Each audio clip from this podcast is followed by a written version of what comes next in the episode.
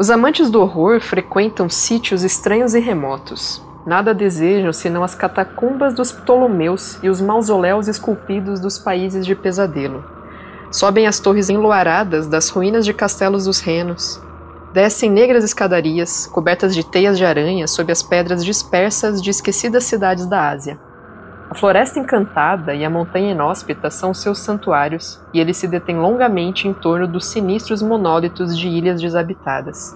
No entanto, o verdadeiro epicurista do horror, para quem uma desconhecida palpitação de inenarrável pavor constitui a finalidade maior e justificativa da existência, estima antes de tudo as fazendas antigas e solitárias do interior da Nova Inglaterra pois é ali que os soturnos elementos de força, solitude, grotesco e ignorância se combinam para moldar a quintessência do tétrico.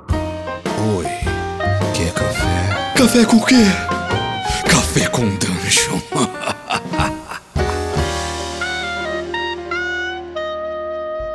Bom dia, amigos do Regra da Casa. Estamos aqui para mais um Café com Dungeon na sua manhã com muito RPG.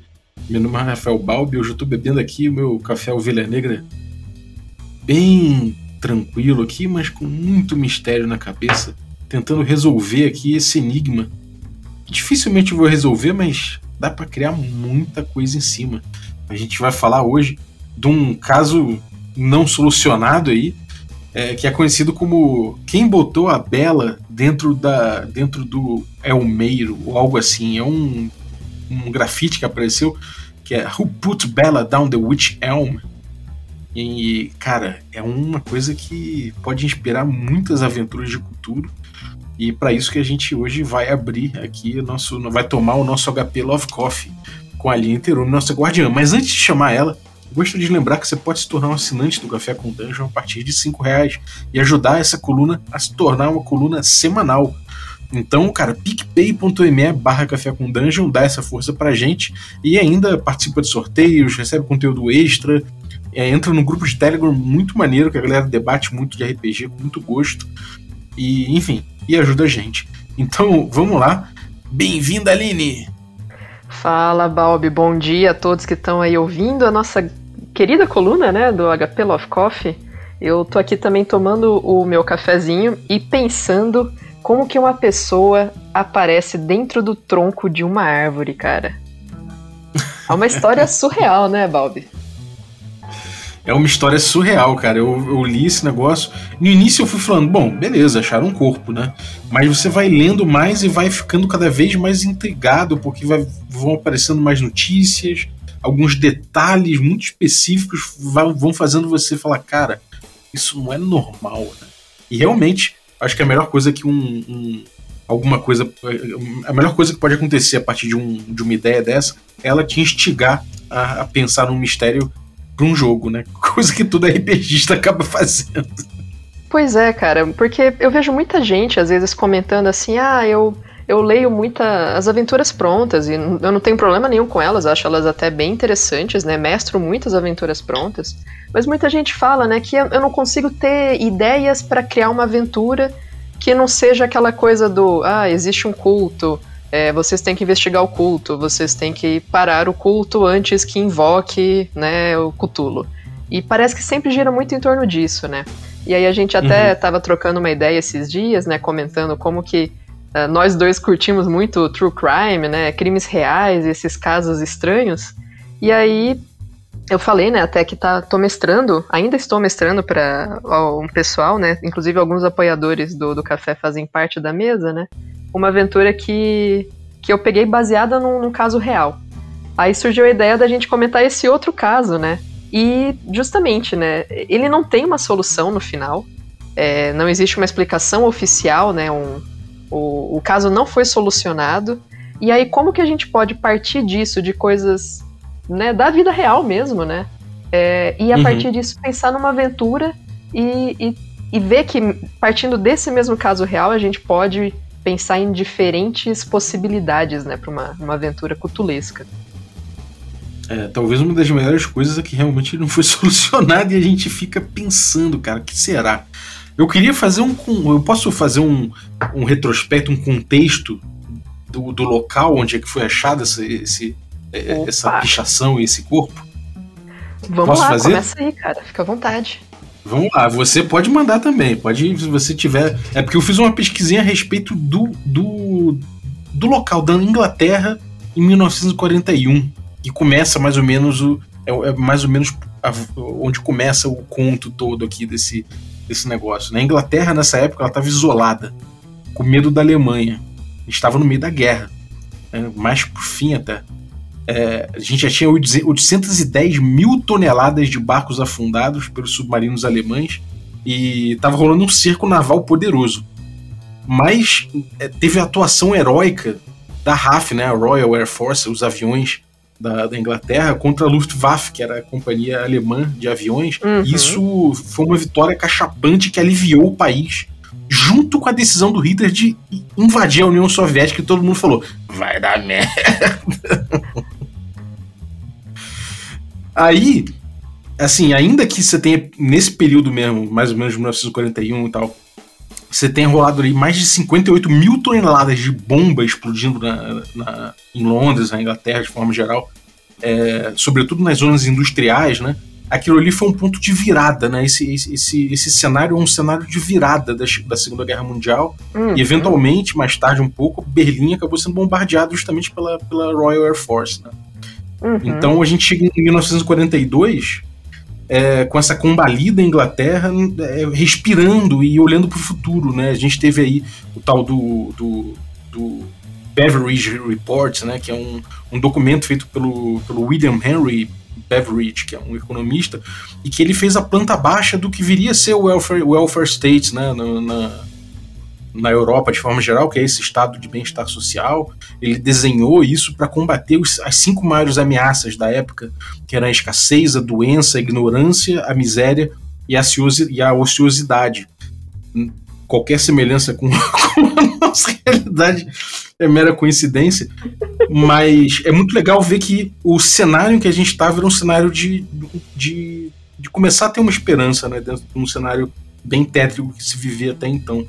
Uhum. E a ideia desse cara é que todas as pessoas em idade de trabalhar deviam pegar, pagar sua contribuição semanal ao Estado. Esse dinheiro ia ser usado como subsídio para doentes, empregados, viúvas, reformados.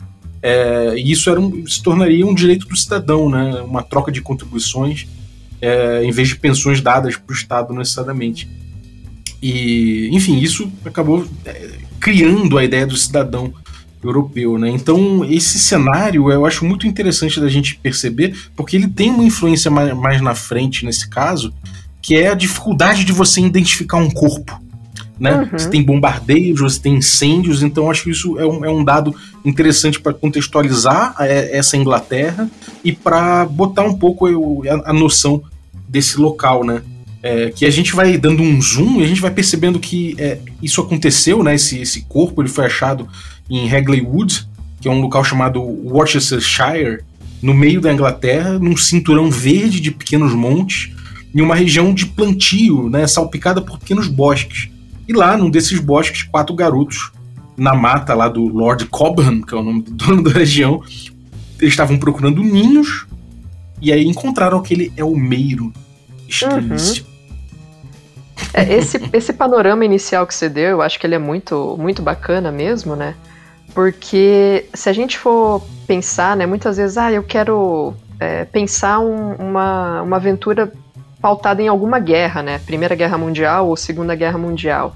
E aí a gente acaba sempre pendendo um pouco mais para ideias de combate mesmo, né? Um, uma tropa, um pelotão, alguma coisa que acontece. Mas ele pode uhum. ser só um pano de fundo que justamente explica, né, por exemplo, várias teorias, né, que vão ter nesse caso, e essa dificuldade de identificar quem é. Porque você pode ter pessoas que simplesmente desaparecem no meio da guerra. Você pode ter uhum. pessoas que são espiões de outro país que né, aparece um corpo. E, e, quem disse que esse corpo é de um, um britânico, né? Como esse caso? É, será que essa pessoa foi morta porque ela era uma espiã e aí um serviço secreto fez alguma coisa? Ou existe um, uma coisa mais. uma briga de casal? Ou será que foi uma coisa sobrenatural, né? Então, tudo isso pode ir realmente alimentando, né? Esse clima realmente, né, cara, de, poxa, uma, uma coisa misteriosa que você tem poucas explicações, alguém que foi para a guerra e não voltou, será que é alguém que foi dado como morto na guerra e na verdade está ali ou, né? E, e, em contrapartida com isso, né, é mais o final da guerra. Então a gente tem uma esperança, né, de, de uma melhoria, de um mundo é, melhor, feliz e contente. Mas não, as pessoas continuam morrendo e sendo enfiadas em troncos de árvore, né? É exatamente isso, o valor à vida, né, cara? Eu acho que quando você tem muitas mortes, isso se torna uma coisa corriqueira, né? Pra Inglaterra, 60 mil na época, 60 mil mortes de bobeira, assim, acontecia, né? Então você ter, você, você lidar com a morte é, é, acaba acontecendo de um jeito que não é, não é o mesmo que você teria numa Inglaterra, numa Londres de hoje, numa Inglaterra de hoje. Né? É, e ainda é, mais num local pequeno, assim como era o Worcestershire. O triste é você falar em 60 mil mortes e a gente pensa que a gente tem 500 mil, né? Mas enfim. é, é, e... Isso é, é, outra, outra questão, né? É que é justamente o, essa morte que foi, né? Essa pessoa que foi encontrada, ela acabou até trazendo uma certa, entre muitas aspas, tá? Uma diversão para a população. Porque como ninguém sabia quem era, a população se engajou muito nisso, né? Quem é essa pessoa? Tentar descobrir, acompanhou durante muito tempo, né, essa história. Então ele é, distraía as pessoas também da, dos problemas da guerra, né? Uhum. É, e, e, acabou que esse corpo, né, da, esse corpo que, enfim, era desconhecida a origem dele é, até então, ele foi descoberto em 43, né, então já tinha ali, uhum. a gente passou pelo fim da, da, da, guerra e tudo mais. E aí eles descobriram, foi, foi descoberto esse corpo ali, enfiado no Elmeiro, né? Que é, o, que é uma coisa, assim, você mostrou uma foto do Elmeiro aqui, desse Elmeiro específico, e eu não sabia que era tão tétrico, mas realmente é tétrico, é estranhíssimo, ele é cutúrico. Quase aquele Elmeiro ali, para quem não sabe, é uma raiz com. É um, é um é uma árvore que tem um, umas raízes, uns troncos, um, um, uns galhos. É, é uma parada que parece um. Sei lá como é que eu vou dizer, parece uma cabeça com, com parece um pinhead, sabe? A cabeça do pinhead. Cara, um podcast gringo que eu ouvi falando desse caso dizia: pensa uma vassoura. Sabe aquelas vassouras, não as de, de nylon que a gente tem hoje em dia? Aquelas vassouras antigas de. de. Não é palha aquilo? Piaçava. Como é que é o nome daquele? É, exatamente. Piaçava. Pensa que essa, essa vassoura, ela explodiu. E, e essas cerdas estão por tudo quanto é lado. É mais ou menos isso, cara. Posso então fazer aqui um resumo do caso? Contar o que que. Pro, Manda ver. o pessoal entender bem a história. Então, né, como o Bob comentou, é, eram quatro crianças que estavam passando ali por essa região, né, que ele descreveu. E elas estavam meio que caçando, né? Caçando animais ou procurando ninho mesmo, era bem comum isso nessa época. E aí eles passam, né, e vem esse umeiro, que é essa árvore que parece a vassoura explodida. E pelas fotos que eu vi, talvez até pela época do ano, ele estava bem seco, né? Pensa um, uma árvore, ela tinha uns dois metros de altura, mais ou menos, e quase a mesma, a mesma largura. Ela tinha um tronco gigantesco e são muitos galhos que saem dela, né? É, galhos finos até, mas não, não é assim uma, um tronco alto com uma copa. Do próprio tronco vão saindo galhos em todas as direções. Só que era muito, ela tem um, um tronco oco, né? Então era muito comum você encontrar ninhos, né, de pássaros ali com ovos. E aí os, os meninos vão lá e decidem olhar para ver se tem ovos ali. E quando eles enfiam a mão ali dentro, eles encontram um crânio inicialmente, né? E assim, diz que é um, era um crânio que tinha até é, cabelo ainda, um pouco de cabelo né, grudado nele, embora toda a pele já tivesse bem é, limpa, né, não é, completamente comida, talvez por animais mesmo, insetos e tudo mais. Essas crianças se assustam com isso, né? Devolvem o crânio ali para dentro e combinam que eles não vão falar disso com ninguém, porque, sei lá, né? Poderia ter alguma consequência para eles, né? Eles estavam até numa propriedade Sim. privada de outra pessoa, né? Enfim. Mas um deles é, não se aguenta, né? E vai lá e conta pro, pro papai e pra mamãe o jovem Tom Willett deu com a língua dos dentes. Eu imagino, cara, se você é uma criança, né, e, e, você meter a mão dentro de um tronco de uma árvore e tirar, ah, peguei alguma coisa, e vem um crânio, uma cabeça com, com, com os dentes ali, com um pouco de cabelo ainda. Deve ser uma, uma experiência assustadora, né? Sim, cara, e, e, é isso, né? Eu acho que fica uma pressão, a criança não tem dimensão do quanto de merda pode dar para ela, e também fica curiosidade, é uma coisa que deve atormentar os sonhos deles, né? Então deve dar uns pesadelos na criançada. Então eu entendo que o moleque, porra, uma hora falou, cara, vou ter que, vou ter que pedir ajuda aqui, vou falar é, não, isso. não vou aguentar lidar com isso aqui sozinho, não. Aí ele, bom, contou, né, pros pais, e aí os pais, claro, informam a polícia, e aí a polícia vai ver realmente, né, o que que, que rolou lá. E, bom, é, eles percebem, né, que é um buraco não muito grande, né, de onde a criança, eles conseguiram tirar esse crânio, e eles não percebem que tem o, o, a, o restante dos ossos ali dentro mesmo, né? Mas que uhum. não teria, eles não conseguiriam tranquilamente é, tirar esses ossos, né, o resto do esqueleto, pelo mesmo buraco, né, de onde provavelmente o corpo entrou. Então eles, né, cortam a árvore, cortam o tronco e aí eles encontram o esqueleto ali basicamente completo, em, como se ele tivesse em pé. Então provavelmente a, a pessoa ou entrou, né, ou foi colocada ali dentro, né, os pezinhos pelo buraco e ela foi baixada, né, posicionada dentro do tronco. E aí uhum. tinham mais algumas coisas, né, ali dentro é, encontraram um pouco de roupa, né, tecido e tal, mas assim, o, o esqueleto estava como o crânio, né, com, sem, sem a pele, né, já completamente é, comido ali, né, limpo os ossos. E aí fica essa coisa, Sim. né, poxa, quem é essa, esse esqueleto? Como que ele entrou? Porque diz que o buraco era, era apertado, né, é, e, é, e lembrando, aquele monte de galhos, né, então não era uma tarefa simples de você pegar alguém no ombro e jogar ali dentro, né? Foi um trabalho muito bem executado. É, cara, os detalhes é que eu acho que fazem, inclusive, a pintura ficar realmente misteriosa, assim, né? Porque você tem alguns detalhes. Você tem arcada dentária, mas não se consegue identificar exatamente quem é.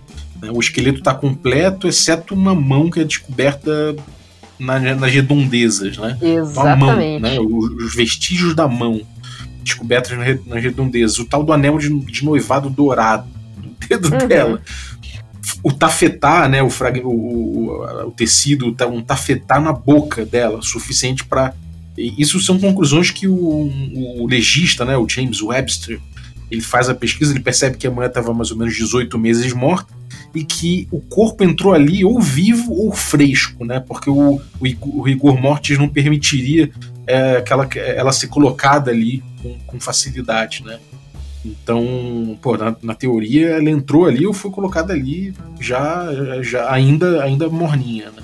É, então, todos esses elementos, né, que você foi comentando, esses detalhes, são, né, já fazendo um pouquinho de gancho com uma possível aventura, são pistas que o, né, o, você pode ir soltando para os jogadores conforme os personagens vão conseguindo investigar as coisas, né? Então é isso, né? Uhum. E, e, a mão, como você falou, a mão direita dela não está junto do restante do esqueleto. Eles encontram fora da, do tronco, né? Ali perto. Mas a mão, será que ela foi decepada e posicionada fora? Ou algum animal entrou ali, começou a se alimentar daquele corpo, arrancou a mão e carregou ela para fora, né? É uma questão. Sim. Né, é uma possibilidade, cara. Né? E aí, quando você fala para os seus jogadores, olha, a mão, vocês encontram ela separada. Cabe muito a eles, né, tentando juntar com as outras informações, levantar hipóteses a respeito disso. Você falou também do uhum. anel, né? Diz que é um anel de noivado, né, um anel de casamento, mas ele é muito barato, né? não é um anel de qualidade. Sim. Então, eles já levantam, bom, essa pessoa que a gente não sabe quem é, é provavelmente era casada, mas era uma pessoa de poucas posses. Eles encontram também um dos sapatos dela e dela, né, já falando que depois eles descobrem que é o, o corpo de uma mulher. Um deles está dentro do tronco e o outro está fora. E uhum. esse sapato, ele é um, um sapato azul, né? de. Acho que era suede o, o material dele, não, não lembro agora com certeza. E disse que era um sapato muito caro, que eles foram atrás do, do fabricante, descobriu que ele foi é um modelo de 1940 e ele era muito caro, mas ele já estava muito gasto. Mas ela parece uma pessoa usado. de poucas posses, então será que já estava muito usado? Será que ela ganhou ele usado? Então alguém de muitas posses conhecia ela e deu o calçado para ela, né? Uhum. E aí você, você vai tendo as pistas e procurando, né, de alguma forma, como que pode chegar a essas respostas. E aí, assim, ela é uma mulher pequena, né? Ela diz que tinha um metro e meio de altura pelo esqueleto, o que já torna ela facilmente né, identificável, talvez, né? Não é uma pessoa de Uhum. altura mediana, quando é muito alto ou muito baixo, já facilita uma identificação. E como você também disse, Sim. ela tinha uma arcada dentária muito característica, né? Porque ela tinha os dois dentes da frente encavalados, né? Um passava, ficava meio por cima do outro, e ela tinha sinais de que já tinha extraído dentes. Então, eles pensam, bom, é, deve ter algum dentista que tratou ela em algum momento. Então, quem sabe a gente descobre quem ela é, justamente pelo histórico odontológico, né? Uhum. Mas tem essa, né, cara? Como, como pessoa de origem humilde, às vezes não tem tanta, tanta, tanto tratamento assim, de ver, de repente tirou. Não era um cara que, sei lá, que faz parte de uma sociedade de, de dentistas maior, sei lá como é Era que o açougueiro ali, né? É, deixa que eu arranco. Eu dou um jeito aqui. Chega a avó, é, eu tava acostumado a arrancar isso aí. Vem cá, minha filha. Mas aí, se a gente for pensar na questão da guerra, talvez ela fosse uma estrangeira, porque eles não encontram nenhum dentista na Inglaterra inteira que se lembre, né, de ter tratado ela, né? Uhum. Mas se ela, ela é uma estrangeira, eles não iam ter o registro mesmo. Será que ela era, sei lá, francesa, alemã, russa, dinamarquesa, enfim. Então, é, essa Uhum. questão do dentista pode ser isso que você falou, né? Uma pessoa de poucas posses, um dentista que não deixa registro, ou ela não era desse país. Sim. É, eu lembro que a minha, a minha avó, é, ela, ela é de- da província de Salerno, na Itália. Uhum. E ela, ela conta que quando era muito pequenininha, ela rolou uma ribanceira, né? Essa, esse, local onde ela vivia era uma aldeia que fica numa pedra chamada Roca Gloriosa, sei lá, um negócio desse. E ela caiu daquele lugar, era uma ribanceira imensa, e ela falou que perdeu a ponta do, do dedo do dedo anelar dela. E ela pegou a ponta e foi pra casa uh, chorando. E aí levaram ela pra Nápoles, sei lá, pra um cara que tentou, que, que meio que tentou botar de volta o negócio. Costurar. E era um cara completamente, não tinha nada, tinha registro, não tinha nada, era um, um- um prático, sei lá, um, um- curioso, sabe? E ela Uhum. voltou pra, lá pra Roca Gloriosa, sei lá, e o negócio começou a necrosar, então tiveram que tirar de fato então, o dedo, a ponta do dedo dela. Então ela até, até, até morrer, né? Eu conheci bastante ela, ficou bastante tempo comigo. E ela tinha lá aquela, aquele, aquela pontinha no dedo, ela não tinha. Então eu acho que isso era, devia ser uma coisa bem comum, né? Principalmente numa época de guerra em que os médicos estão muito tare- atarefados, né? Exatamente. Com o esforço de guerra. Então, Porque, bem que já inclusive, estava assim, saindo ali da guerra. Na época da guerra, é, o dentistas, veterinários, em qualquer profissão dessas era levado né, para os frontes para tratar dos soldados, independente da formação é, mais rigorosa que eles pudessem ter. Né. Tem algum conhecimento de, de anatomia e de como fazer uma sutura e vai lá. Então, é, quem, quem ia ter tantos registros também, né? Mas é, foi Uhum. uma, uma das formas, uma das tentativas que eles tiveram, né, de identificar essa pessoa. E, né, de novo, é uma, uma forma bem interessante para uma, uma aventura, né? Você partir, por exemplo, né, do, da, da altura dela ou do, dos- da arcada dentária, alguma coisa assim, para tentar descobrir quem é. Uhum. Outra coisa que prejudicava é que você não tinha um nome, né? Por incrível que pareça, o, o, o- o grafite que apareceu, é, ele pode ter trazido uma informação muito relevante para o caso, ou pode ter trazido o maior red herring do mundo, né? É, porque esse grafite ele aparece um certo tempo depois, né? É, ela é encontrada em 1943, né? Eles fazem essas primeiras tentativas de identificar e, e, e ninguém, na verdade, vai atrás, né? Ninguém chega e fala, poxa, eu conheço essa pessoa, é, sei lá, minha prima desapareceu, pode ser ela, né? Ninguém vai atrás. E até antes da gente falar do grafite, um último detalhe, disseram que encontraram até mesmo um documento de identidade perto da árvore. Só que ele Uhum. era, era no nome de uma pessoa lá, eles vão atrás, né, e acham o endereço da, da, da pessoa, só que ela tá viva e tá muito bem. E ela diz, nossa, como foi parar lá? Eu nunca fui para lá, eu não sei como meu documento foi parar lá. Que é também um, um outro gancho possível, e a polícia simplesmente, né, deixou, Uhum. deixou batido. E aí, assim, né, o, o caso, eles fazem todas essas tentativas, né, de identificar quem é essa mulher, ninguém vai atrás, ninguém dá bola, vamos atrás desse esquema do dentista, não resolve nada, e o caso dá uma esfriada, né? Uhum. E é o quê? Um, um, ano depois, mais ou menos, que aparece a primeira dessas pichações, né, cara? Sim. E é a pichação em 44, né? Who Put Bella Down the Witch Elm? Uhum. Em Hangley Wood. Um muro, né? Na, enfim, é. Cara, assim. Eu imagino o susto da galera, porque já devia se falar disso, né? Um pouco. Mas aí aparece um piche dando nome pro negócio, né? Exatamente. Quem tá interessado, né, cara? Quem que sabe quem é, né? Porque realmente, né? Até o momento eles é, era tratado assim como ah, o caso de Hangley Wood, né? Ou o caso do Meiro. E aí de repente alguém vai lá e fala quem que colocou ela lá. E eu, eu fiz umas pesquisas e diz que apareceram, na verdade, alguns, é, algumas pichações variadas no começo, até a versão uhum. final, que aí foi a mais espalhada, né? É, então diz que em algumas pichações vinha assim, Who put Lubella down the witch helm? Uma outra dizia, Annabella died in Hangley Wood, né? Annabella morreu em Hangley Wood. Uhum. E e depois a, a, versão final mesmo, né? Who put Bella in the Witch Helm? Né? Quem colocou a Bella no Ulmeiro? E esse Witch Helm é, é, é um curioso, né? Porque ele escreve W-Y-C-H, né? Mas algumas pessoas Sim. escrevem Witch como bruxa, né? W-I-T-C-H. É verdade. Foi a primeira coisa que eu olhei do, do, do, nome do caso, eu associei a bruxaria de cara, assim. Uhum. Mas aí depois eu vi que era o nome da árvore, né? Exatamente. E é isso, né, cara? É. De um dia para o outro começam a aparecer essas pichações, dando nome a esse corpo, mas ninguém realmente indo lá e falando, eu sei quem é, eu conheço essa pessoa, alguma coisa assim. São simplesmente acusações, né? Olha como a polícia é incompetente, né? Até agora não descobriu quem é, sabe? Alguma coisa nesse sentido. Uhum. E ao mesmo tempo eu fico pensando, pô, se alguém que conhece, sabe quem é quem, quem era o corpo, né?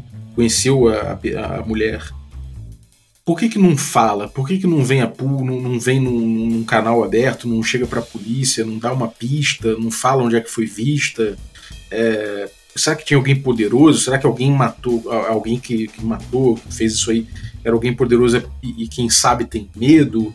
Ou será, o que, que será, né? Será que é o arrependimento da própria pessoa que chegou lá e resolveu botar isso aí. Sei lá, cara, é, são muitas possibilidades. Ou pode ser também falso, simplesmente. Alguém botou, chegou Exato. lá, botou primeiro, chamou de Bela e, cara, pronto, virou uma onda, né? Das pessoas resolverem pichar parecido, argumentarem sobre aquilo, trazerem de volta aquilo à tona. E mas o nome era, sei lá, devaneio de alguém também, é possível, né? Pois é, o, o que eles comentam que no começo até a letra né, das pichações era a mesma. Mas aí, algum tempo uhum. depois, começou a aparecer caligrafias diferentes. Então, claramente, eram cópias daquele primeiro, né? Mas é muito uhum. disso, né? Será que era uma coisa meio zodíaco? O cara que ficava mandando carta pra polícia para aparecer? Então, quem fez isso começou a fazer essas pichações porque ninguém mais tá falando de mim e eu quero que voltem a falar de mim, né? Porque muitos serial killers ou né, assassinos têm muito disso, né? Eu quero ser reconhecido pelo que eu fiz já que esfriou uhum. o caso, eu vou reacender ele. Ou é alguém, como você disse, que tem algum, sabe alguma coisa, mas tem rabo preso. Mas aí por que não fazer uma denúncia anônima, né? Ou pode uhum. ser só um moleque, né, de 13 anos que não tinha nada pra fazer da vida e falou: ah, vou fazer umas pichações aqui porque eu tô entediado e ser realmente o maior, a maior pista falsa de todos os tempos, né? O moleque foi lá e fez por aesthetics, tá ligado? é o fato. É, é, e esse é o fato, né? O, agora a polícia passa a ter um nome que não se sabe se realmente é, o nome dessa, desse, desse, corpo, né, desse esqueleto era Bela, ou Anabela, ou Lubela, ou qualquer coisa parecida. Mas aí eles começam a, de novo, tentar ir atrás, né? E. Uhum. Enfim, aí surgem várias hipóteses, né? É, desde antigamente até é, sei lá, até 2005 eles ainda estavam com esse caso aberto na Inglaterra, né? Ele foi encerrado muito recentemente. E tem, tem teorias que eu acho fenomenais, cara. Uhum. É, teve, teve uma, uma coisa que eu acho interessante é que tem gente que vai à polícia, que procura querendo levar uma informação, né? Tem gente que, que leva é, é, conjecturas, tem gente que. Tem, então você tem uma, uma coleção de, de possibilidades aparecendo, né? Que aí fica mais confuso ainda. Porque algumas delas você fala, cara, isso aqui obviamente parece caô. Mas isso aqui, pô, de repente é, né? Uhum. E aí, até onde será? Talvez nem 100% disso seja verdade. E aí a gente até volta a algumas coisas que a gente comentou lá, lá nas dicas para os jogadores, né? É, dá para acreditar em 100% de tudo que todo mundo fala? Então, às vezes, uma informação que chegou para a polícia, cara, 50%, 60% é verdade, tem um tanto ali que foi aumentado, mas pode uhum. ser que alguma coisa daquilo seja real, né? Por exemplo, né, uma das primeiras teorias, a galera falou que, cara, uma viagem, tipo, ah, essa mina era uma, uma paraquedista nazista que pulou de paraquedas e caiu dentro do tronco e morreu ali. Foi uma das primeiras ideias ventiladas. Aí você fica, tá, e não tem a porra do paraquedas. E como Sim. que ela caiu certinho dentro do tronco, que era extremamente é, justo, né? Como a gente falou, ele era apertado ali. Sim. Então, é bizarro. Mas depois algumas teorias ainda carregam um pouquinho disso, porque falam uma das teorias mais prováveis é que talvez realmente ela fosse uma espiã de outro país, que foi morta, e aí por isso que ninguém sabe quem ela é. Então, é uma teoria maluca, mas tem ali 10% de talvez um fundinho de verdade. Uhum. Sim, é porque cair de paraquedas parece uma, uma, uma, ideia ruim, né? Até porque ela tinha um pano na boca, ela tinha, enfim, ela tinha a, a, o, anel de noivado, o sapato meio caro. Ela tava de saia, né? É, ela tava com uma roupinha de verão, assim, uma sainha com um, um casaquinho por cima. Uhum. Ela não tava com roupa de paraquedista, né? E como Exatamente. é que a mão dela foi parar do lado de fora? É só a mão, né? Uma queda de, de, de um paraquedas, dependendo da altura, era pra ter estraçalhado o corpo dela, né? Sim, total.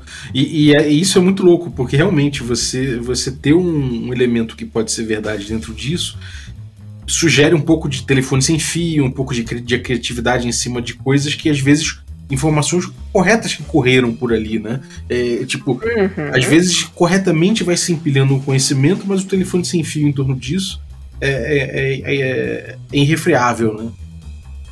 Sim, porque aí explica por que, que nenhum dentista é, tinha atendido ela. Por que, que ninguém foi atrás do corpo? Porque é um caso noticiado na Inglaterra, né? Se está em guerra, então as notícias não vão para os outros países tão fácil. Então ninguém foi atrás realmente desse corpo, né? Algumas coisas uhum. conseguem ser explicadas por isso. Mas é loucura, né? Imaginar que ela caiu de paraquedas, literalmente caiu de paraquedas no tronco da árvore, né? Sim. Parece que em, em 44 é, tem notícia de uma prostituta que trabalhava que trabalhava na área próxima ali e que teria sido e poderia ser essa essa personagem, né? Então aventam essa possibilidade de tipo, pô, afinal de contas tinha alguém que trabalhava ali, que fazia é, aqueles serviços ali, tudo mais. Parece que tem até uma outra vítima possível, se fosse o caso, né, de, de, de ataque a prostitutas que não devia ser uma coisa incomum né, na, na, Inglaterra naquela época lá de você. É, na história da Inglaterra de... isso é bem comum, né? Se a gente for pensar no Jack Stripador. Exatamente. É, ainda mais numa época em que você tem, sabe, uma, uma época de guerra ou pós-guerra, né, em que é, a sociedade mesmo ela, ela, tem um momento de fragilidade das coisas, a morte é uma coisa que as pessoas estão mais acostumadas né, no dia a dia. Então, enfim, é, esse tipo de misoginia, esse tipo de crime, né, principalmente com prostitutas e, e pessoas em situação de vulnerabilidade maior, acabam acontecendo. Então não é, é uma coisa plausível também você buscar crimes em torno desse para ver se há alguma, alguma coisa consistente em volta, né? Então eu acho essa linha de investigação interessante também de você de você buscar realmente quem estava trabalhando ali, quem que é, quem estava em, em posição vulnerável naquela, naquela região, né?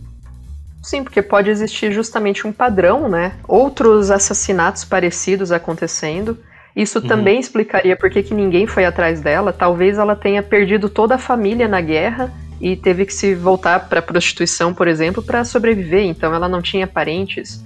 Ou os uhum. parentes uhum. tinham vergonha, né? E aí até um julgamento social mesmo, né? Da, do trabalho dela. E aí não queriam ser associados a ela, então ninguém foi atrás. Né? São uhum. todos boas explicações, né, pro, pro que aconteceu. Agora, Sim. não responde a pergunta: quem matou, por quê e como que enfiaram ela dentro do tronco, né? Sim. Assim, ah, ela era uma prostituta. O- ok, por isso que ninguém queria saber, ninguém sabe o nome. Mas por que que ela tá dentro do tronco de uma árvore? Uhum. né? Agora, em 53, o tal do Jack Mossop. Ah, essa é, é uma excelente. Essa é boa, né? Ah, não, não é o Jack. Eu, eu, eu, eu gosto da explicação da Murray Margaret. Ah, é, essa, essa é boa também. Mas o, esse de 53, É, conta essa aí que eu conto da, da Margaret. a Una Mossop, ela chega pra polícia e ela fala que o ex-marido dela, o Jack Mossop, confessou à família dele que ele e um alemão chamado Van Hout botaram a mulher lá. Né? E aí ele chega e fa- ela, ela chega e fala que eles teriam se encontrado num pub, a mulher ficou bêbada, saiu com eles de carro, ficou bêbada e apagou enquanto eles estavam dirigindo. E aí eles. Aí entra uma, uma questão nebulosa e, e, ao mesmo tempo nebulosa de, de duvidar do caráter das pessoas envolvidas, né? Afinal de contas, ali, eles falam que colocaram ela lá para que ela, quando acordasse, ela se visse, ela se tocasse do descaminho que ela estava vivendo na vida dela, o estilo de vida dela, e que ela percebesse e mudasse de Do vida. tipo, queriam dar uma lição nela, É, né? exatamente. Uma lição do, do homem de bem, né? Aquela, aquela coisa que a gente sabe muito bem, né? O homem de bem querendo dar lição, o que que acontece? Então, e aí parece que o cara foi ficando louco, foi ficando tão louco, que uma hora ele foi internado dizendo que tinha visões da mulher observando ele, que ele não aguentava mais aquilo, que ele precisava desabafar. E foi internado nesse quadro e a mulher foi ao, ao- a polícia dizer isso. E por mais que muita coisa ali possa de fato ter acontecido e corrobora com a visão da, pelu- da pessoa em é da pessoa vulnerável, da pessoa abandonada, da pessoa que não tem ninguém e tudo mais. é, por outro lado, também é um relato de um louco, né? É é, qualquer pessoa pode enlouquecer em torno de uma história notória, né? Então você não tem mínima garantia de que foi isso que aconteceu, a não ser o próprio, a, a própria fantasia dita pela Una, Una Mossop, que mesmo que tenha sido acontecido da, de- daquele jeito, não deixa de ser um relato que, de alguém que não viu, que não sabe o que aconteceu exatamente. né? É, é o telefone sem fio que você comentou, né? É o marido que conta que aconteceu isso porque o outro cara teve uma briga com a namorada. E diante do cenário de guerra, a quantidade de pessoas que até mesmo não chegaram aí pro, né, pro front de batalha, ou às vezes foram e retornaram, é, mas que têm traumas psicológicos fodidos e, e passam a sofrer de estresse pós-traumático ou alucinações ou qualquer coisa muito grande, né? Então o cara falava Uhum. que ele tinha essas alucinações, que ele via, tipo, os olhos dela de dentro do tronco da árvore olhando pra ele. E será que realmente foi isso ou era uma, um, um efeito da própria guerra, né? Então Uhum. esse cenário de guerra, ele, ele passa né, o pano de fundo de tudo isso e e- ele, ele acompanha a história, né? Será que é verdade? Pode ser, pode ser só um cara maluco que, que aconteceu isso e ele realmente surtou depois. Ou pode ser só um conto, né, do cara maluco que tá dizendo que, que as vacas voam e que, né, o cara matou o outro e que a mulher tá viva até hoje dentro do tronco da árvore, amaldiçoando ele, por exemplo. Sim, e ainda tem inconsistências, né? Porque por mais que ele possa dizer isso, que ela estava em descaminho, ela era uma mulher que tinha um anel de ouro, né? De, de compromisso. Ela, ela tinha, Uhum. é, enfim, ela tinha um sapato bonito, ela, sabe? O, e e esse, essa tira de tecido na boca, o que que era, né? Então também tem suas Pois é, inconsistências. ela foi asfixiada, né? Uhum. E a porra da mão dela, né, cara? Que foi pra longe. Então, É, aí que tá, né? Acharam a mão fora, então eles, eles enfiaram ela lá pra ela acordar e perceber o que ela tava fazendo, mas cortaram a mão dela fora. Só que isso corrobora uma ideia da história também, que é, seria muito difícil ela entrar sozinha dentro do tronco ou uma única pessoa colocar, né? É, o mais Uhum. provável é que foi um trabalho de pelo menos duas pessoas. uhum. Agora, da mão, cara, tem a teoria dessa Murray Margaret, que pra mim ela explica muita coisa. É, essa, essa, essa mulher, ela é, cara, ela é muito fodástica. Ela era uma estudiosa, né, da Universidade é, University College de Londres. E a teoria dela envolve bruxaria. E aí começa a fazer muito sentido até com o nome da história, né? Mas assim, uhum. varia um pouco, né? É, existia uma teoria antes disso de que talvez essa mulher ela fosse uma cigana, e aí entra muito preconceito, né, realmente da época, e que talvez ela tenha sido colocada na árvore pelo, por pessoas do próprio grupo dela, por outros ciganos, por algum crime que ela cometeu ali na comunidade, ou alguma coisa, né, parecida com isso. Uhum. É, que seria uma coisa meio ritualística, né? Sim. É, a, a, a Margaret Murray, ela, ela né, já acredita, não acredita muito assim nisso, mas ela comenta que existem muitos elementos nessa história que remontam a ideias sobre bruxaria que existiam na Inglaterra. Por exemplo, diziam que se você enterrasse uma bruxa em uma árvore, é, isso prenderia o espírito dela dentro da árvore. Uhum. Então era uma, uma. Não sei se chegava a ser uma prática comum, né? Aí realmente me falta conhecimento para afirmar isso mas é uma coisa relatada. Então, em algum momento isso foi feito ou foi é, comentado que serviria para isso. E realmente, né, cá entre nós, enterrar uma pessoa dentro do tronco de uma árvore não é a forma mais fácil de esconder um corpo, né? Ainda mais o, o meiro aí, que é uma árvore cutulesca, né? Então isso, isso faria um certo sentido.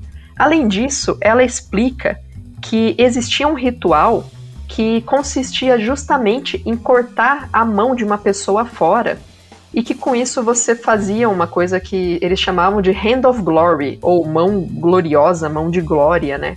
Uhum. E que você usaria é, a mão né, decepada é, combinado com uma vela é, que aí o ideal era fazer a vela, inclusive, da gordura do próprio corpo do qual ela foi decepada, né? Sim. E aí que essa vela, ela serviria, por exemplo, para, é, sei lá, é, esconder a pessoa que está segurando ela. Então, é, tipo, protegeria a pessoa que está usando.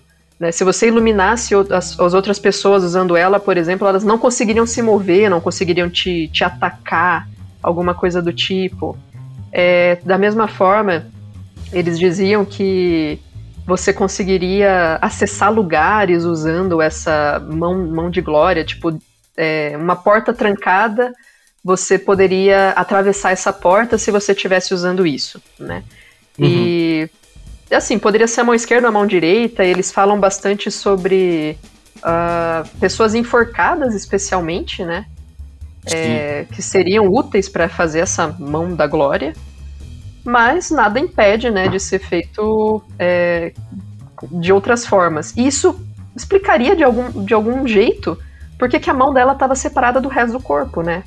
É, uhum. Então foram lá, né, num, talvez num, um grupo de pessoas pensando nessas, nessas questões antigas de bruxaria mesmo, deceparam a mão tentando fazer isso, ao mesmo tempo enfiaram ela no tronco da árvore, talvez para prender o espírito. E aí, além de tudo isso, ela comenta sobre o nome Bela, que teria uma relação com a Dona, né, a planta, que também é associada com bruxaria, né, com bruxas. Sim. Então, talvez é, nomearem ela Bela não era o nome real dela, mas era uma indicação de que ela era uma bruxa. Sim. É, e também essa versão ela, ela, ela tem inconsistências, né? É, por mais que o ritual possa ser feito de, com as duas mãos, o, preferido parece que era a mão esquerda. Inclusive a, uhum. as, a, a, evidência pictórica, né? Os retratos e desenhos, eu não sei o que, falando sobre esse ritual, é sempre uma mão esquerda. Mas tudo bem, poderia ser a direita. Ainda assim, é, você tem os uh, material falando sobre isso, né? É, relatando que você tem que secar a mão, você coloca uma série, uma série de condimentos, você coloca sal, nitrato, uhum. pimenta. Quase mumificar coloca... essa mão, né? É, ela fica seca e tudo mais. Então tem até uma foto que você encontra por aí de uma mão seca e tudo mais. Parece uma raiz, né? Fica parecendo uma raiz. Então não, não condiz com o jeito que, a, que foi encontrado. Parece que era, era mais, eram mais os ossos da mão, resquícios da mão. Mas não necessariamente uhum. essa mão mumificada, usada. Que, que ela, ela é mumificada a ponto de você botar uma vela nela, né? Ela, você usa ela como um candelabro. Então Exato. é uma coisa que não, não bate exatamente também com, com, o jeito que se faz né, esse ritual. E tem Mas essa é coisa a, que você a falou. única das explicações que é, dá alguma atenção para essa mão separada, pensando que a mão separada foi proposital, não foi simplesmente um animal que arrancou e carregou para fora, né? Sim. E, e tem essas, esses agravantes, né? Tipo, apesar de explicar, ele também tem essa coisa de. A, a literatura. É, que pouco antes disso, ela foi, ela foi muito presente com essa, com essa história da Hand of Glory, ela aparece mai- muitas vezes, né? E então é uma coisa popular, uma crendice popular que devia estar mais viva naquela época lá, como decorrência disso. E enfim, e você tem a coisa do cigano também, né? Que de fato é, esse preconceito com ciganos era uma coisa que podia levar até um- uma, uma grande doutora, uma pessoa estudiosa e douta, a, a, a defender certas teorias por, por justamente por, por Por preconceito, por xenofobia, alguma coisa assim, que você quer dizer? xenofobia, isso, por xenofobia. É, essa, essa, essa onda da reconstrução, da Inglaterra em reconstrução, esse tipo de coisa, às vezes dá muito, muita vazão essa- essas ideias xenofóbicas da população, é, de, de parcelas da população que às vezes nem são tão ignorantes, né? Cara, ainda mais pensando, né, justamente no período de guerra, você tem um crime é, grotesco, né? Você não só matou a pessoa, mas você colocou ela em um lugar talvez para não encontrar o corpo, né? E quem, como que poderia um, um cidadão britânico de bem fazer isso? Não, deve ser obra desse outro grupo aqui, que é um grupo estranho, que é um grupo é, já à margem da sociedade, então a gente pode realmente colocar a culpa neles, né? É muito fácil Uhum. você apontar e aí é, lembra bastante, por exemplo, o Satanic Panic, né? O pânico satânico. Então, não, qualquer coisa é, é ritual, é, é bruxaria, ou são esse povo esquisito que faz rituais estranhos e isso justificaria e tiraria muito peso do, do cidadão mesmo, né? Europeu, como você comentou no, no começo. Uhum, é, exatamente. Então, assim, é aquela coisa, né? Mais uma coisa que traz é, informações interessantes, que podem ser relevantes ao caso, mas que também, de certa forma, desviam radicalmente em certos pontos, né? Pois é, e assim, é, todas as teorias têm um pouco disso, né? É, pode ser que ela fosse uma estrangeira, pode ser que ela fosse uma, uma profissão que era à margem da sociedade, ou ela era de um grupo à margem da sociedade. A conclusão final é que o caso não foi concluído, né? É, no fim das contas, não- nunca se descobriu quem era essa pessoa, se ela era da Inglaterra mesmo ou não. Ninguém nunca foi atrás dela. E, e diz que em 2005, quando estavam para encerrar o caso, eles falaram: bom, hoje em dia a gente tem DNA, né? Vamos, vamos dar uma olhada, né? Vai que com DNA a gente descobre alguma coisa. E aí descobriram que não existiam mais os ossos da Bela. Né? Isso, Sumiu. puta, isso su- sumiu, né? Os registros também da, da, do legista também sumiram, né? Muita coisa desse caso simplesmente desapareceu. Talvez, ah, bom, né? De novo, Inglaterra, Segunda Guerra, talvez guardar os registros de um corpo aleatório encontrado não fosse a coisa mais urgente, né? Para a polícia. Mas ainda assim, ele acrescenta mais uma dose de conspiração no caso, né? Porque aí, se a gente, Uhum. de novo, for pensar ali num talvez um crime de guerra, um espião nazista, às vezes foi um agente da, da Inglaterra que matou ela e tal. É, se- seria muito cômodo, né, desaparecerem os arquivos. É, ainda tem essa, essa ideia de que a, a propriedade ali, o local, era propriedade de um, de um lord, talvez, né? O, o Uhum. nome do cara era o. Alguém com título, né? É, o Lord Cobham. Né? Então, tipo, pô, também pode ser alguma coisa ligada a alguém com prestígio, com nome, com título, Uhum. né? Que, que esteja ligado a isso, que de alguma forma tenha participado, que tenha noção. Enfim, pode ser que seja queima de arquivo. É, tipo, não queima de arquivo necessariamente, mas pode ser realmente uma, uma tentativa de, de, de omitir, né? De que não se venha jamais a luz sobre esse caso. Melhor ficar no passado, né? Que seja meu, que seja do meu antepassado, do meu antepassado. É, bem isso. E aí, né, o, o- a conclusão final do caso é, é essa que não temos conclusão. Sim. Mas, aí, Balbis, o que eu te pergunto é o seguinte: se você fosse pegar essa história e transformar isso numa aventura, qual explicação você daria para o que aconteceu? Qual que é o rolê, cara? Qual que é a treta que os nossos investigadores teriam que descobrir? Cara, eu não pensei em explicação, mas eu pensei que Sabe aquela ideia de, da, da árvore faminta, sabe? Aquela coisa da árvore que, sei lá, que de algum jeito ela atrai as pessoas, que tem alguma coisa relativa àquela árvore e que de repente as pessoas podem descobrir que já teve outros casos ali de alguém que foi enterrado naquela árvore específica, sabe? E que, sei uhum. lá, que de vez em quando acontece uma coisa assim, se aquela, no caso, ela foi descoberta a tempo antes de ser fagocitada pela árvore, sabe? Esse tipo de coisa. Eu, eu gosto dessa ideia, de repente, aquela coisa que se você escavar a árvore, você descobre que ali embaixo tem crânios e, sabe, junto com as raízes tem, tem corpos enterrados e que aquilo ali pode ser um segredo, sei lá, celta, uma coisa anterior, sabe? Uma coisa que, sei lá, remonta a outras épocas. Eu acho que esse tipo de coisa é muito legal porque justamente às vezes não pede explicação, sabe? Às vezes uhum. simplesmente aconteceu. É bizarro o caso porque não tem explicação, mas é possível que os jogadores cheguem lá e experimentem aquilo e cheguem a conclusões que você não consegue chegar e explicar para ninguém. Você não pode chegar para a polícia e falar: olha só, eu falei com a árvore, sabe? Tipo, eu senti o chamado, a árvore me chamou. Eu vim aqui por isso e descobri tudo a respeito dessa árvore porque é, é, eu, é, porque eu me comuniquei com os mortos que estão nas raízes dela. Esse tipo de coisa você não consegue dizer para a polícia. Então, às vezes, quem pesquisou entrou em contato com essa esfera e não tem como relatar, não tem como passar para frente isso, entendeu? E aí talvez até essa pessoa que chegou a essas conclusões é, que começou as pichações, né? Porque ele não tem como chegar para a polícia e falar, mas ele é, sabe exatamente. alguma coisa, né? É, e é, é isso, pô, o jeito dele é de botar mais gente nessa, nesse negócio, tentar atrair a atenção das pessoas para que se desvele isso em algum momento, mas se frustra, porque as pessoas começam a enlouquecer em torno, mas ninguém é, cava aquele negócio, ninguém para ali para conversar com a árvore, sei lá, só com ele que aconteceu isso, será que ele tá louco? é, porque as pessoas acabam indo atrás de explicações humanas mesmo, né? Alguém colocou ela ali. Mas talvez é bem isso, ela é uma pessoa que estava passeando por ali, e aí a árvore, né, de alguma forma atraiu ela por uma coisa meio mágica e engoliu ela, né?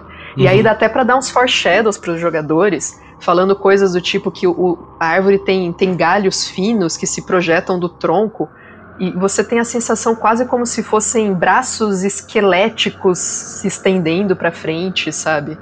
E aí uhum. você começa a pirar, né? Do tipo, pô, será que os galhos não são os braços do, dos corpos que foram comidos e depois foram meio que revestidos por uma casca? Mas na verdade são todas as pessoas que estão ali, né? E tal.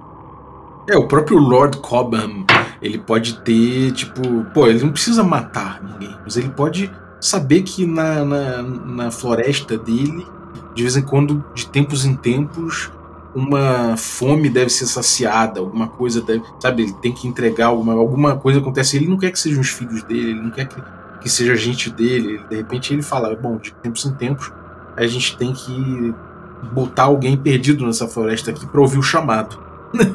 então Ou pode ser então que ele. Tem... Desculpa. É, fala. Pode falar. Ou então ele simplesmente não faz nada para evitar, né? Poxa, esse povo entrando na minha propriedade, ele faz de conta que fica bravo, mas é o que ele mais deseja justamente para manter essa tradição familiar. Exatamente, exatamente. Isso é um maior, assim, isso puxando por um lado de não explicar tanto as coisas e botar um insólito, né, em cima. Mas eu acho que tem outras abordagens também. Você pode botar aquela história típica do serial killer, né, o cara que, que mata com um certo método, né, de repente, é, sei lá, ele tem algumas coisas que você de repente descobre que se você parar para olhar, você descobre outras árvores tipo, como essa, de repente muito parecidas na mesma época, ou em locais espalhados pela Inglaterra que também você começa a descobrir corpos nesses locais, né? Que às vezes ninguém descobriu, então você pode também dar uma sacudida, né? É, porque é, diz que é um tipo de árvore até bem comum, né, na Europa. Então uhum. poderiam ter outras, né, que, que tem corpos escondidos dentro também. Exatamente. E aí você vai descobrindo, vai interligando, isso pode ser uma coisa interessante. Uhum. E você, pensou alguma coisa? De gancho, cara, assim, eu... assim, deu vontade de meter algum, alguma aventura em cima de cara? Cara, eu meteria uma aventura um pouquinho é, subversiva, assim. A, a minha ideia foi que provavelmente essa pessoa, ela talvez foi confundida por, como uma bruxa por um grupo. E talvez até um grupo de investigadores muito parecido com o, os investigadores né, do, dos jogadores. E sabe essa, essa coisa de que quanto mais o, os personagens vão investigando, mais loucos eles vão ficando? E começam uhum. a fazer uso realmente de artefatos e de grimórios e coisas do tipo? De então eu, eu, fiquei pensando, é, exato, eu fiquei pensando assim, imagina um grupo de investigadores que já investigou tanta coisa que eles realmente ficaram malucos, eles perderam muita sanidade. E aí eles, eles chegam à conclusão que essa mulher aí é uma bruxa. Eles, em algum momento, eles investigaram esse caso e tem uma bruxa ali. E aí eles pegam um grimório antigo e descobrem que se você enterrar a bruxa no tronco da árvore, você vai prender o espírito dela. E aí eles decidem colocar isso em prática, porque não é o que qualquer investigador faria, né? Uhum. É, é, trabalha muito com esse limiar, sabe? O que existe. Porque o, os personagens, eles vão, não, a gente tem que combater um cultista. Mas eles fazem coisas tão bizarras quanto, né? Eles acham um grimório, ah, vou tentar usar essa magia. E aí qual que é a diferença deles pros cultistas, né? É, e, e no fim das contas eles julgaram alguém decidiram que é uma bruxa, né? Então essa decisão Exato. tá na mão deles, né? E ela nem é, era, é, sabe? Às vezes era uma pessoa só esquisita, só uma pessoa diferente, com hábitos diferentes. Talvez ela realmente fosse uma estrangeira e aí ela fazia coisas que pareciam muito esquisitas para eles, mas por hábitos culturais diferentes. E, e aí entra muito essa questão de xenofobia mesmo, né? E sei lá, talvez Podia eles ser, tentaram, antes de matar, fazer a tal da mão da glória, vai que dá certo, e aí eles teriam ainda mais esse instrumento para combater o mal. E na verdade eles uhum. que são os grandes vilões da história. É, ela podia ser a sétima filha de uma sétima filha, né? Um negócio desse assim. Deu azar, porra. Os caras chegaram a ler um texto e falaram: bom, tudo que a gente investigou culmina para uma sétima filha de uma sétima filha. Só tem uma aqui na cidade, só tem uma na Inglaterra, é ela. Pronto. Uma profecia meio Nostradamus, né? É, e que aí, cara, a responsa é do grupo que fez isso, né, cara? Tipo, porra, e agora, né? E aí, sei lá, isso, isso é muito doido, porque pode culminar em situações parecidas, né? O grupo entrando no Uroboros ali, né? No Uroboros, tipo, repete tudo o que aconteceu, né? Sim, porque aí o, o, grupo dos seus personagens vai investigar esse caso e descobre que existe um outro grupo que justamente fez isso, e quando ele é confrontado, o que, que ele vai dizer? Não, mas a gente fez isso pelo bem, a gente fez isso usando desse conhecimento, a gente fez isso por causa da tal profecia. Nós somos os bonzinhos, vocês são os vilões. É, e tal coisa horrorosa não aconteceu porque a gente fez isso. Né? A Inglaterra ganhou a guerra, Hitler caiu por causa disso. Exatamente. A RAF conseguiu fazer o, salvar a gente por causa dessa, dessa, dessa mandinga aí. Exatamente. É, cara, é realmente aí. É, é isso, cara. Eu acho que essa, essa possibilidade de trabalhar com esses elementos em conjunto, né? É, a gente vai explicando essa, essas coisas que aconteceram, né? A mão, o, o, anel de noivado, ela podia ser muito bem ser uma noiva de um cara mais rico, né? E o cara mais rico também, seus preconceitos, e fala: bom, eu devia ter ouvido a minha família, né? Não, não tinha que me envolver com uma pessoa de origem humilde porque só dá merda. E aí deixa pra lá, melhor manter a família em a família tranquila, não houve o casamento afinal de contas, melhor abafar esse caso, né? Uhum. Vai que ela estava grávida. E aí ele ia ter que lidar com isso, né? De, poxa, agora eu não quero casar, mas eu vou ter um filho. E eu não quero, minha família não aceitaria. Ou dá para trabalhar toda a, a, lógica da espiã nazista, por exemplo, e aí você já partir para uma coisa mais pulp, talvez, né? uma coisa aí de é, nazistas contra ingleses e, e investigação, espionagem. Sim, com certeza. É verdade, essa época tinha muito esoterismo, né? tinha muita, muito ocultismo é, sendo propagado, às vezes, como como tática para assustar as pessoas, né? Parece que tinha panfletos místicos sendo derrubados em cima na Inglaterra e na Alemanha também, de propaganda ocultista ameaçando, falando coisas. E isso pode estar tá dentro de um contexto, né? De, de, de, de, uma propaganda, de uma coisa assim. Enfim, existem muitas possibilidades para você levar a guerra mais a fundo, esse elemento da guerra. Uhum. É, se, se a gente for pensar, por exemplo, no Homem do Castelo Alto, né, que é um, um mundo distópico em que a Alemanha ganhou a Segunda Guerra, né? É, ele, uhum. Uma das, da, das várias ferramentas que ele usa bastante no livro é a leitura do I Ching, né? Uhum. E, e, aí você coloca algum elemento como esse, ou se você for partir para a abordagem dos ciganos, talvez o, o, tarô vinculado de alguma forma, né? É, tem, tem várias. Isso que é muito interessante, eu acho, de pegar esses casos reais sem explicação, que você pode realmente dar várias interpretações e, e criar aventuras completamente diferentes partindo de, um, de uma, no mesmo acontecimento, né? Uhum. É, sem dúvida. E ainda tem esse componente de true crime, né, cara? Que realmente é uma coisa que, que, que é muito legal, né? Pois é, né? Descobrir realmente quem é o assassino. Será que é o mordomo? Exatamente. Pô, maneiro, cara. Tem mais alguma coisa, mais alguma ideia que você teceu em torno disso?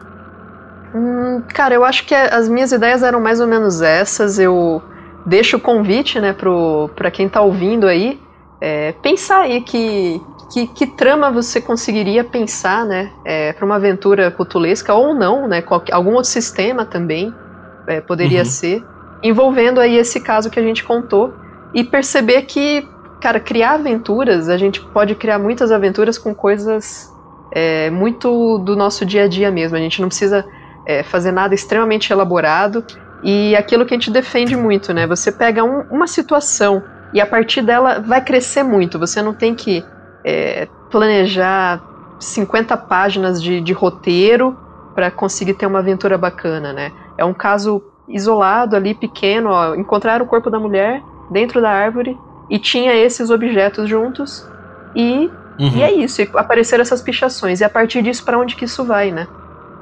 Sim. É, isso é muito bom, cara. Realmente eu acho que isso, isso isso é um trabalho que você, inclusive, acostuma a fazer, né? Você, quanto, quanto mais você vai pesquisando esses casos e entendendo como, como mexer neles com liberdade, mas com certa coerência, você vai entendendo, você vai pegando esse traquejo cada vez mais, e quando você vê, você está criando um monte de coisa em cima desses casos e, e, e fazendo aquela, aquele treino da mente do RPGista que daqui a pouco qualquer coisa que acontece, você automaticamente já, pum, já pensou em aventura. Meu Deus, derrubei um ovo no chão, quebrei o ovo. Vou pensar, nossa, dá uma aventura boa isso aqui. E é isso. Exatamente. Maneiro. E, pô, bom, a gente vai voltar com mais casos assim no futuro, porque eu, eu particularmente gostei muito do episódio, já gostei muito de gravar, então certamente haverá outros nesse naipe aí no futuro, né, Aline? Conta aí pra gente. Com certeza, cara. É, essa é uma ideia, né, que a gente teve aí e tentar trazer, talvez uma vez a cada dois meses, já que por enquanto a nossa coluna é quinzenal, né? Se a coluna se tornar mensal, a gente pode começar todo mês trabalhar um caso desses ou pegar alguma, alguma fonte de inspiração e trabalhar em cima aventuras como a gente fez agora. E tentar trazer um pouquinho mais de true crime, casos insólitos pro, pro podcast também. Olha que maravilha, oportunidade para todo mundo então. picpay.me barra café com dungeon, torne-se assinante. É isso aí, cara. E no mais, algum recado pra galera? Algum, alguma coisa para dizer pra, pro pessoal? Uh, bom, além de apoiar o café, né? É, se você tiver a chance de tomar vacina, tome vacina, por favor, tá? Não aguento mais essa pandemia, mas todo mundo tem que tomar a porcaria da vacina, tá? E se você chegar no posto de saúde, não pergunta qual vacina tem. A vacina que tem é a que você vai tomar, poxa. Tome vacina. Exatamente. Exatamente. Na hora, na hora de tomar a vodka, você não, você não liga se é balalaico ou se é.